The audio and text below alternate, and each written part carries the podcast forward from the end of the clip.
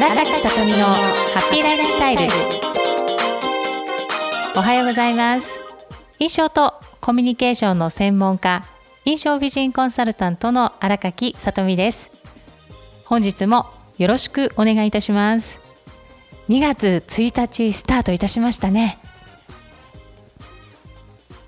なんと124年ぶりに節分の日が明日2月2日にあたるということです。皆さんは節分の日は恵方巻きを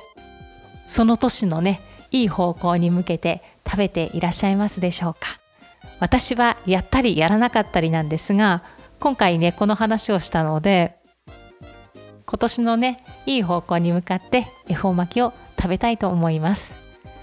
では今回のテーマですがオンラインのコミュニケーションが増える中気をつけたい3つのポイントについてお話ししていきます。皆さんはオンラインでのコミュニケーション打ち合わせやあるいは取引先との商談お客様との商談もあるかもしれませんしあるいはプレゼンをするっていうこともあるかもしれません。また講師として受講者に対してオンラインを通してお伝えしていくっていうこともあるかもしれませんが皆さんはどのようなことを意識されていらっしゃいますでしょうか？今回は3つの気をつけたいことについてお話ししますので一つ一つ意識して実践していただければと思います。1つ目です。1つ目はカメラの角度を意識していきましょう。パッとオンライン映った瞬間カメラの角度カメラの位置がね下から映っているのか上から映っているのか斜めから映っているのかによって見え方が違ってきます。パッとカメラが映った瞬間が第一印象ですから皆さんしっかりと角度を意識していきましょ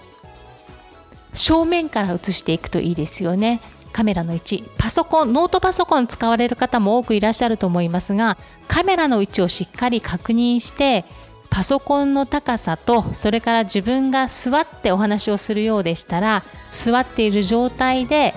パソコンの位置をコントロールしながらあるいは外付けのカメラを使って映し出すということでございましたら外付けのカメラを使ってね上手にコントロールをしていきましょう。上手にコントロールするということは一度本番前にご自身の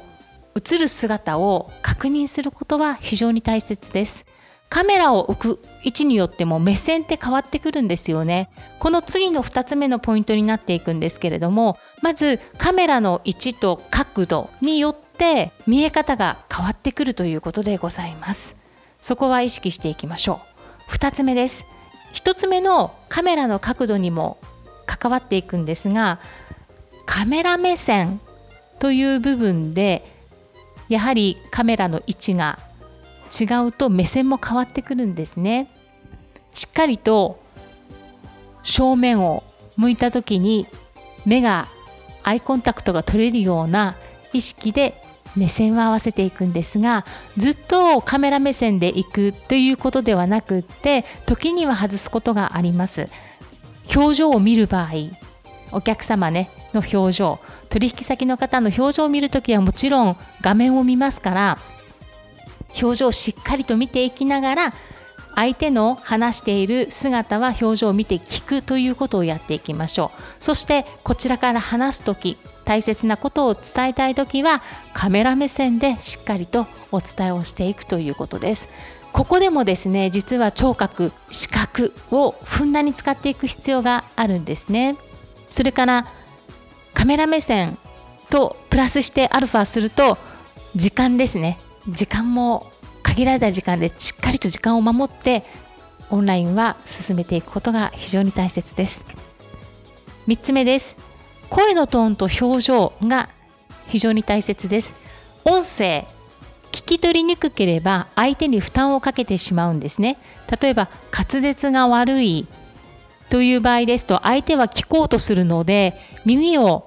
傾けてねカメラを見ながら聞こうと一生懸命するということが実はプチストレスにつながっていくのでお互い様ですから声が聞き取りやすい発声の練習をしていくことは非常に大切です。それから高い声低い声をしっかりとコントロールするということですね大切なことをお伝えするときは少し声のトーンを下げてゆっくりめに間を置いてお話しするといいでしょう表情は話に合わせてね微笑んだりそれから真剣に伝えたい時はもちろん真顔になることもあるかもしれません。表情にもメリハリをつけるとコミュニケーションの受け手側がね心地よく感情を感じ取ることができるようになっていきます。今回カメラの角度を気をつける。カメラの目線の動かし方。目線をしっかり合わせたり画面を見たりということを上手に調整するということですね。それから声のトーンと表情ということでこの3つをしっかりと意識して実践していきましょう。上手な方の Zoom の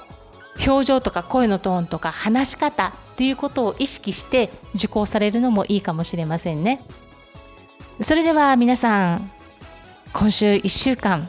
ニコニコ笑顔でお過ごしください。素敵な出来事がたくさん舞い込んできますよう心から祈りましてポッドキャストの配信を終了いたします。ではまた来週お会いしましょう。ありがとうございました。